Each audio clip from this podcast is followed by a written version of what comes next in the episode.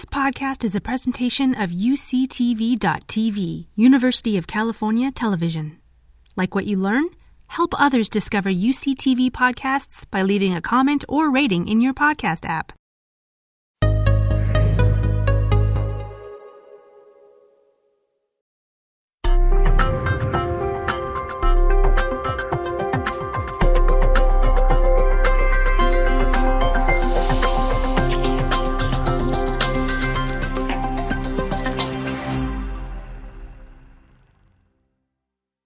As a background to my talk today, Perspectives on the Future of Fossil Based Human Origins Research, I want to tell you that I'm a paleoanthropologist who's been conducting field research for the last 30 years in one of the remotest areas of the world and collecting fossils of our ancient ancestors. With this fieldwork experience, I wanted to share with you some perspectives, um, my hopes and concerns, of course, on the future of fossil based human origins research. Today, we have thousands of fossils representing more than 20 early human ancestor species. All of the ancestor species older than 2 million years were found in Africa. So, when we go back in history, remember what Charles Darwin predicted in 1871 in his book, The Descent of Man, where he said the last shared ancestor of apes and humans lived in tropical Africa. Now, at that time, he didn't have any fossils in hand to investigate, but he was, he was right, and his prediction came to be realized with the discovery of the Taung child in 1924, which is about 43 years after he died. So, after the first discovery from South Africa of the Taung child, so many more discoveries were made in so many um, cave sites within South Africa, and the search for early human ancestor fossils continued uh, further north to Eastern Africa. And uh, a number of significant discoveries were made in the 1960s and 1970s in Tanzania, Kenya, and um, Ethiopia. So when we look at the distribution of paleoanthropological sites in Africa today, this is what it looks like. As you see on the map, there are sites in southern Africa, which has been known since the 1920s. Uh, and then you have a group of sites in Eastern Africa, which is which is which have been known since the 1950s and 1960s. So historically, most of these Eastern African sites have been investigated since the early 1960s, and a number of fossils that are really critical in our understanding of uh, human evolution has been found from from these sites. But when we look at how many of those sites were actually discovered since 2000, there are only a few. And the reason why I mentioned that is because that is directly relevant to my, my talk today. So, the fossil record that was available until the 1980s indicated the presence of at least 10 or so species, early human ancestor species, including Lucy species Australopithecus afarensis, which was thought to be the earliest human ancestor at 3 million years ago.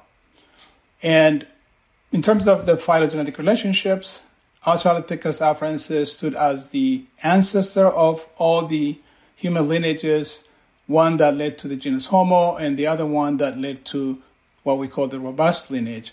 And this was as simple as what we could see in the fossil record uh, until the 1980s. So with only 10 species known in the fossil record, our evolutionary history was not really that complicated. But what we see in the 1990s and early 2000s, which, by the way, are usually referred to as golden decades of paleoanthropology, we see a number of new human ancestor species discovered, uh, both from old sites and also new sites, almost doubling the number of uh, known species in the fossil record.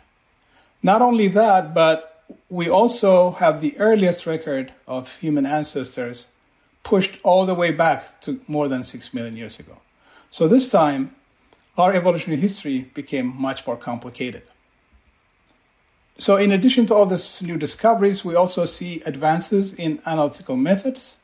3D imaging became part and parcel of paleoanthropological studies.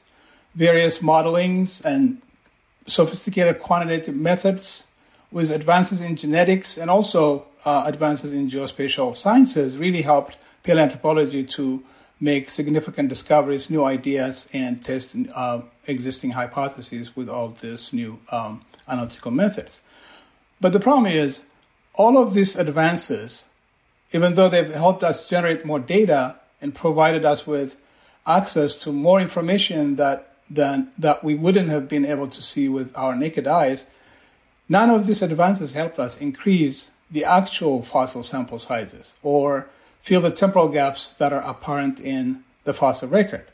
So this is where I really want to emphasize, particularly in terms of what what does finding new sites mean uh, in terms of our understanding of understanding of the, our evolutionary history. Now, the Afar region of Ethiopia has a unique place in paleoanthropology. Uh, in this region, we have ancient fossiliferous deposits that pretty much document um, the last six million years of our evolutionary history. And Middle Awash that you see at the bottom here um, is one example in this regard, where we have a sequence of deposits that sample the last six million years. But we will see that there are like some interruptions in the sequence, and without filling those interruptions, those temporal gaps, uh, it would be very difficult to really understand the entire history of our evolution. So, paleoanthropologists have been investigating some some of the sites since the early 1970s, um, old sites, and also looking for new sites. So, we know that Middle Awash, Gona, and Hadar have been investigated since the 1970s and they've produced hundreds of early hominin fossils and also associated vertebrate fossils that tell us about the environment in which these early human ancestors lived. But there are still some gaps in the fossil record that we really want to find by locating new sites because it's less likely that we will have those gaps filled from the existing sites, especially when we know that paleoanthropologists have been working at the sites for more than 50 years. So finding new sites, like one example that I can mention to you is Ledi-Geraru. Lady Geraru is a site that was discovered after 2000. And now we have the earliest fossil evidence of the genus Homo, which is our genus, from 2.8 million years ago. Previously, we thought that the earliest human, the, the earliest record of Homo is about 2.5, 2.4 million years ago. So that's that's because of the discovery of a new site that we now know that the genus Homo appeared in the fossil record much earlier than previously thought. Another new site that I would like to talk about is Woranso-Mille, which is where, what, where I'm going to spend more time because that's the site that I've been working at for the last uh, 15 years. So, for almost 15 years, I've been participating with the Middle Awash Project as a member, uh, and during these years, I have come to understand the geological history of Middle Awash, uh, the temporal gaps that are missing within the six almost six million years record of our history at Middle Awash, and it's it's always been my interest to actually see uh, like look for new sites where we can actually fill some of those gaps that we have in beautiful sequences like in the Middle Awash. But of course, I also wanted to have a site where I can work for you know as, as a career in, in the future and that's when i decided to do some survey and exploration in the northern part of the afar rift and i spent about two years uh, before i finally located uh, Woranso-Mille.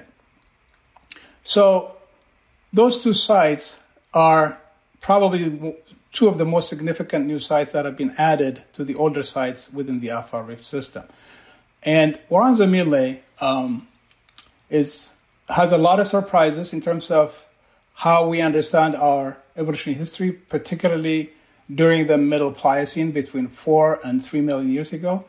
And because of the discovery of this new site, we added more than 200 fossil specimens of early human ancestors, ranging in age from 3.8 all the way to 3.2 million years ago. Although most of these are isolated teeth, uh, we have a cranium that you see on this screen which is about 3.8 million years old. We have numerous maxillae, the upper jaw and lower jaw mandibles, postcrania, and a partial skeleton, and including this wonderful uh, partial foot that you see here called the Burtele foot. Now, each of these discoveries have their own impact on how we understand our evolutionary history. So the work that we have done so far at um, at Woranso-Mille shows us that there were at least four different species identified from the sequences that are sampled by almost 800,000 years. One is Australopithecus anamensis, which has been known from Kenya and Ethiopia, uh, Middle Awash, um, but it was known only up until 3.9 million years ago. So its discovery at Woranso-Mille at 3.8 million years ago tells us that Anamensis lived longer than previously thought. We have a partial foot from Woranso-Mille that is really interesting because it shows opposable big toe at 3.4 million years ago, a time when the famous Australopithecus afarensis was roaming, you know, the deserts of, well, not deserts, but the, the, the lands in the Afar region. And here we have a species that had kept its opposable big toe and living at the same time in close geographic proximity. Another surprise that we have from Woranso-Mille is this new species called Australopithecus dei which is only known from Woranso-Mille so far, and then we also have a partial skeleton of Australopithecus afarensis from 3.6 million years ago. Now, Australopithecus afarensis is really well known from Hadar, a site about 30 miles to the south. What is really important about this partial skeleton is that it provided us with a lot more information about some aspects of the biology of and anatomy of Australopithecus afarensis, particularly in the areas of the shoulder girdle, and also the rib cage. So this spe- this specimen helped us understand uh, better in terms of some of the paleobiology of Australopithecus afarensis. So when we look at the combined um, evidence, fossil evidence from Woranso-Mille, what we realize is we're talking about how do we fill those missing stratigraphic gaps that we have in the fossil record. And Woranso-Mille, one of the things that it did was to fill one of these gaps that existed between 3.6 and 3.9 million years ago. So this is this was one of the temporal gaps we had in the fossil record, and the discoveries from Woranso-Mille uh, filled that gap. So this is really important. The second thing is how the partial skeleton of Australopithecus afarensis actually um, helped us better understand some of the paleobiology of Australopithecus afarensis and it also happens to be the oldest partial skeleton of an adult individual of Australopithecus afarensis at 3.6 uh, million years ago. From Woranso-Mille, we also have this new species, Australopithecus deyiremeda, which happens to overlap in time with the well-known Australopithecus afarensis, which is well sampled at Hadar, but we also have a good sequence of for the presence of Australopithecus afarensis at Woranso-Mille. So this new addition is also something that we know because of the discovery of this new site that resulted from survey and exploration in early 2000. But what was really surprising in terms of discoveries from Woranso-Mille was this partial foot, which again temporarily overlaps with what we have identified as Australopithecus deyiremeda and also Australopithecus afarensis. Now, at this time, geological time, about 3.4, 3.5 million years ago, Australopithecus afarensis was the most dominant species. And we wouldn't have expected in a million years that we will find a hominin with opposable big toe at this time. So here is another surprise that finding new sites and finding new fossils brings about. So the Burtele partial foot is really significant because some hominin species retained opposable big toe as late as 3.4 million years ago. And it also tells us that there were multiple modes of bipedal locomotion, locomotor adaptations among mid-Pliocene hominins. These are new revelations that we see from Woranso-Mille. But in addition to increasing the sample size, filling some of the temporal gaps that we have, they also raise some interesting questions in terms of how these early human ancestors coexisted. For example, how did related homin taxa manage to coexist in close geographic proximity at Woranso-Mille and not at nearby Hadar? Because at Hadar we have only one species, which is uh, Australopithecus afarensis. But at Woranso-Mille we have a species represented by the Burtele foot, uh, another species, Australopithecus dei and we also have Australopithecus afarensis. So we start hypothesizing in terms of what are the ways that these hominids could have coexisted And we can talk about adaptive radiation. We can talk about how they probably partitioned the habitat and whether they, they had some differences in foraging strategy and differences in locomotor adaptation and so forth. So this new site opened up not only new questions that we need to address, but also uh, helped us fill some of the gaps that were apparent in the fossil record. And also, another question that comes up from these discoveries is like, which species could be the best candidate for the ancestry to the genus Homo, right? So far, Australopithecus afarensis has always been considered as the ancestor of all species that came after 3 million years. But now that we have multiple species living at the same time with Australopithecus afarensis, we ask this question then who is the ancestor of the genus Homo? So this is really important discovery. And I mean, after this, I don't think there is any doubt why continued fieldwork research is really important and finding new sites is really important. But you notice that every publication that comes on research in, on human origins will always end the research paper with more fossils are needed, right? So yes, more fossils are needed because we, we don't have enough sample for each hominid species that we have in the fossil record. And we also know that there are so many questions that remain to be answered, that, that remain unanswered, and we need answers for those questions. And the only way we can answer those questions is by increasing the sample size, by sampling larger populations of these early human ancestors. And the only way we can do that is by going out to the field and recovering uh, more fossils. There are also a number of unsampled time periods in the fossil record, and we need to fill those gaps, like what we did with the 3.6 to 3.9 million year gap that was filled by discoveries at Mille. And there is also a need for refining the geological sequences in some of these uh, sites because we have very good dates for certain horizons, but some of the horizons have a, a, a deep time represented between those dated horizons, and we need to refine the stratigraphy accordingly, and that can only be done by going out to the field and doing um, field research. And of course, field research is really important for uh, students. Um, it gives them the opportunity for hands-on experience and this is part of i think this is this should be part of what they're trained for like in terms of field work and how it's done so there are so many advantages for going back to the field finding more fossils and also locating new sites that uh, will help us better understand our evolutionary history so when i consider all the trends that we're seeing today um, particularly since uh, 2010 we, we, we see that there is this tendency in terms of decline in survey and exploration to locate new paleoanthropological sites. Now, if we don't continue surveying and exploring for new sites, we're not going to be able to um, document some of these um, missing gaps in the fossil record. So, the second one is we also see decline in funding for field-based human origins research especially after 2010.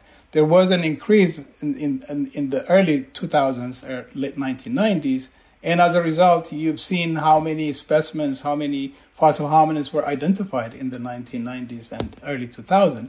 So that was a really a good trend, but since after 2010, we see some decline in terms of funding for field-based uh, human origins research. And I also see that training of undergraduate students in the field seems to be declining uh, and that's not a good sign, um, like the other ones that I mentioned earlier. So, this is also something that we need to think about. So, how can we move forward in human origins research? As we know, there is there is um, serious problem in terms of like what the trends are, what the current trends are. So, the first thing is I think there should be a consensus among all stakeholders that human origins research cannot happen without the fossils that come from fieldwork. By stakeholders, I'm referring to all paleoanthropologists, students, granting agencies, private and federal granting agencies, all of this are included as you know stakeholders. So this is something that we have to really understand that this is a critical part of human origins research. I also think that we there is a need to invest in survey and exploration to locate new fossiliferous sites. And of course, we know the logistical challenges uh, and how expensive it is to actually go out and survey and explore to find new localities.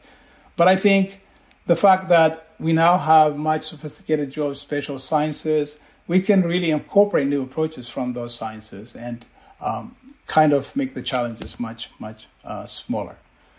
And we also um, need to, as paleoanthropologists, we need to um, consider fieldwork as a major component of their students' training.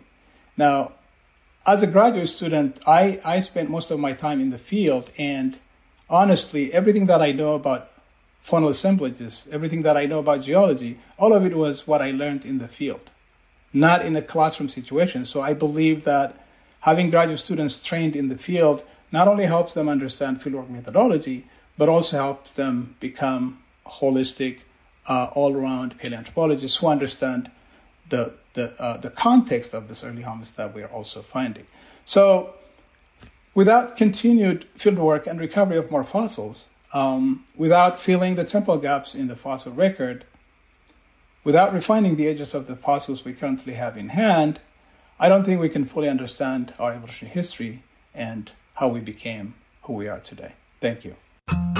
You've been listening to a podcast by University of California Television. For more information about this program or UCTV, visit us online at uctv.tv